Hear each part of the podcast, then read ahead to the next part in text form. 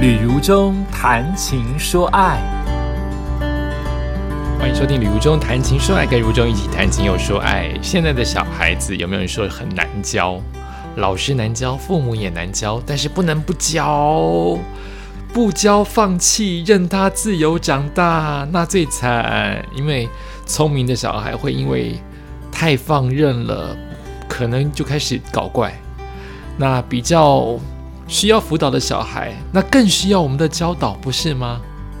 可是现在我觉得最难教导就是是非观念，到底什么是是，什么是非，好多的角度可以去看嘛，对不对？所以它变得很难。所以我觉得世界上最困难的职业之一是老师。父母是自己生的，不不不，我说父母生小孩，小孩是自己生的，你本来就应该教。可是教别人的小孩，老师我觉得好难。从小到大，我都觉得很难当老师。现在老师更难当，打不得，骂不得，到底要什么样的多元的方法去引导一个孩子成长？我觉得好难，好困难，好辛苦哦。今天看的文章，它叫来自于未来 Family，然后他说，小孩总是只想到自己，说话超直白。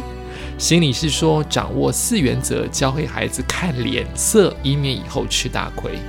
就在职场当中，或是你交朋友当中，或是男女朋友当中，你从小到大都是说话这么直接，直接说好听一点叫做直来直往，很诚实，做自己；说难听就是你白目啊，你不会看人家脸色哦，你不会看场合说话哦，你很不会说话哎。你很伤人呢，你说的话很不入流哎，你说的话很难听哎，所以还是要看人脸色，所以还是要教，对不对？从小就要教起哦。所以我们今天朗读这篇文章，我来看看是谁写的。临床心理师蔡百祥的脸书粉砖，所以应该代表就是他的文章，然后被收进了未来 Family 当中。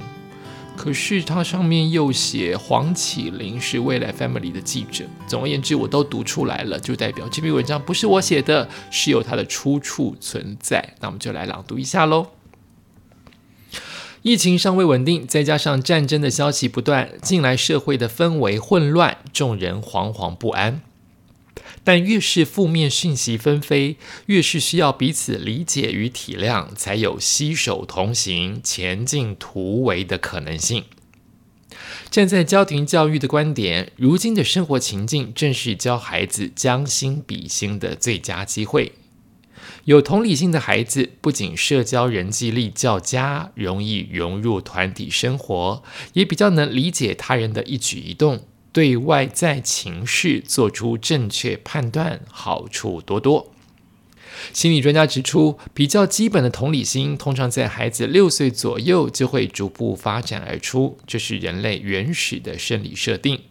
当看到别人有情绪时，我们脑中的镜像神经元会模仿这个画面，让我们能解读对方的表情，理解对方的行为。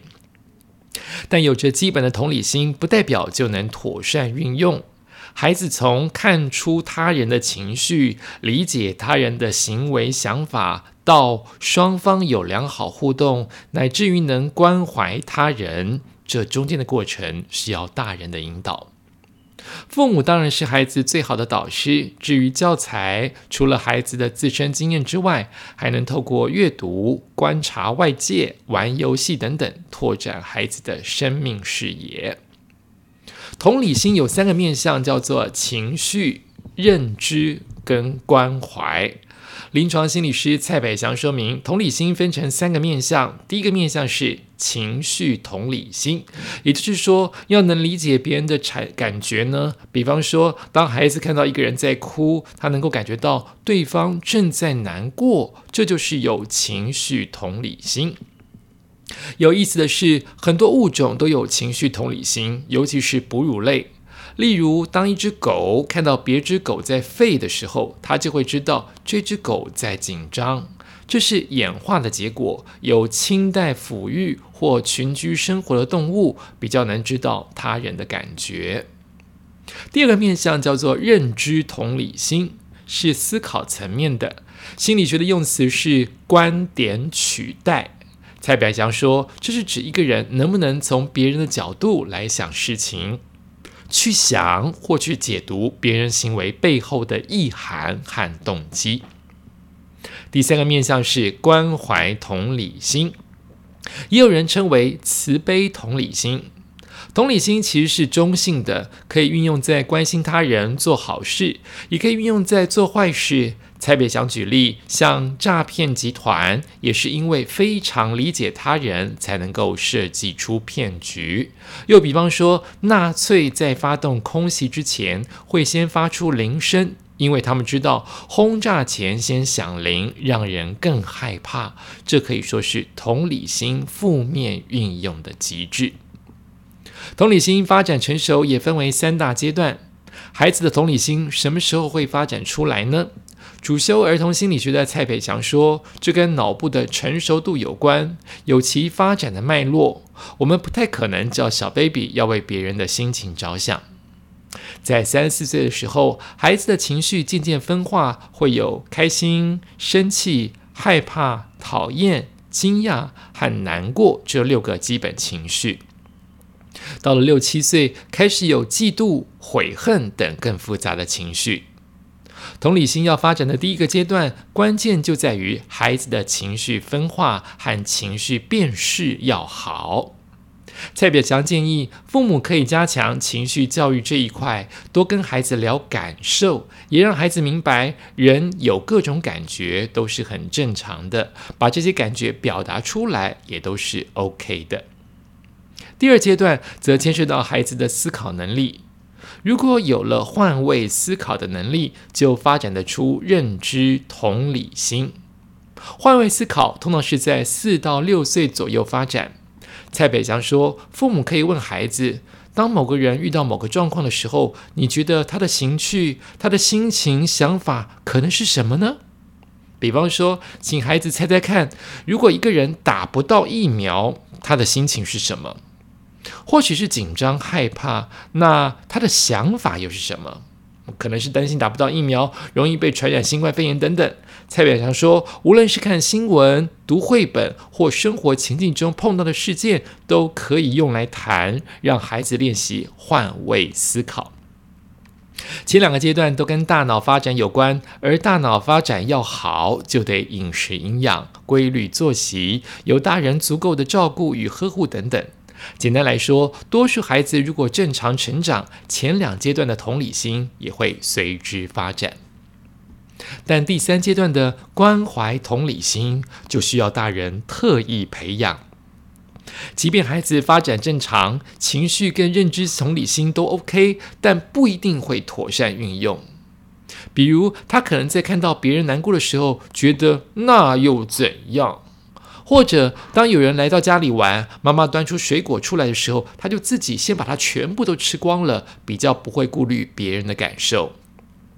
又比方说，孩子看到比较胖的人，就直接说“你好胖哦”，表达不够圆融，容易跟别人有摩擦，甚至可能做一些不符合社会常规或道德观感的事情，比如说闯红灯，比如说作弊等等。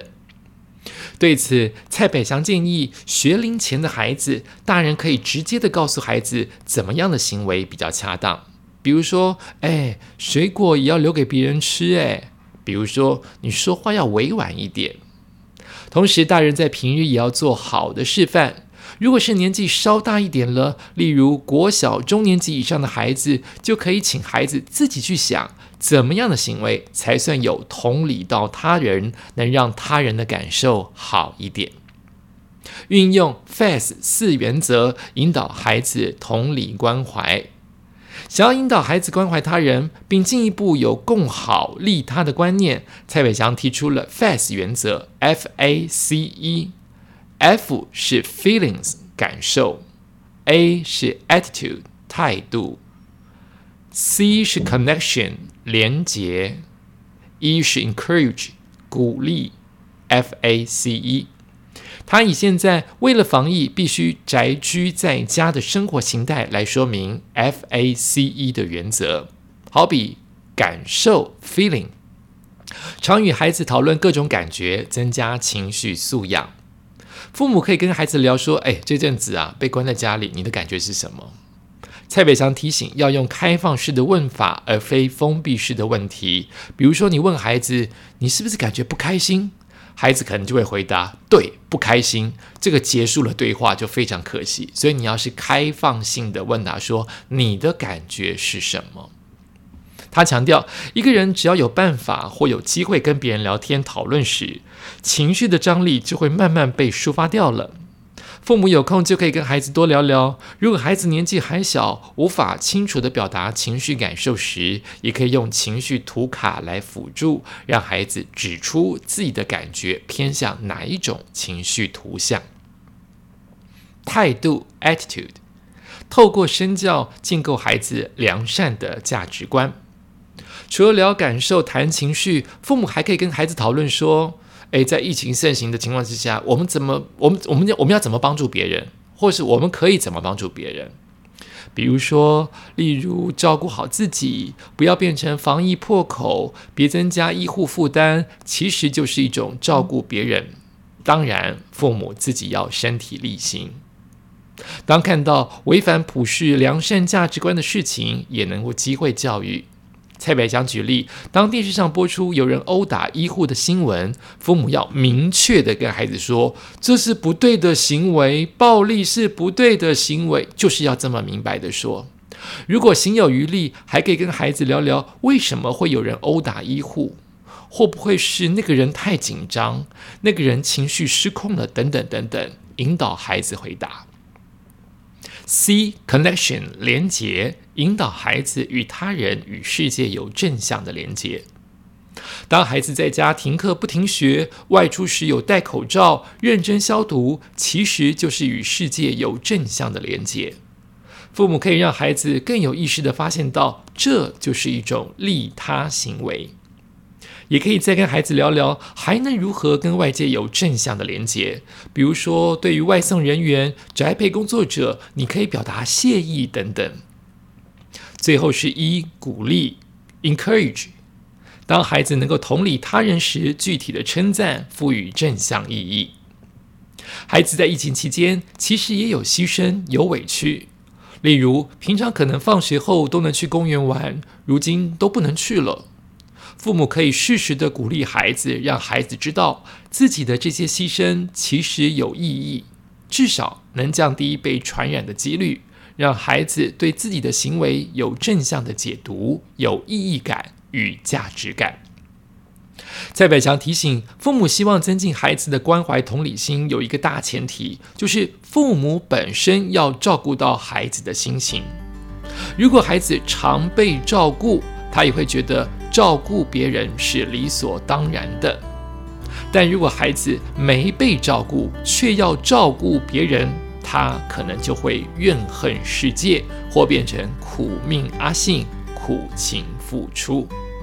这是这一篇文章告诉大家如何去引导、教导、开放式的教会孩子，能够同理心他人，并且避免以后吃大亏。感谢收听今天的《旅游中谈情说爱》，我们下次再见。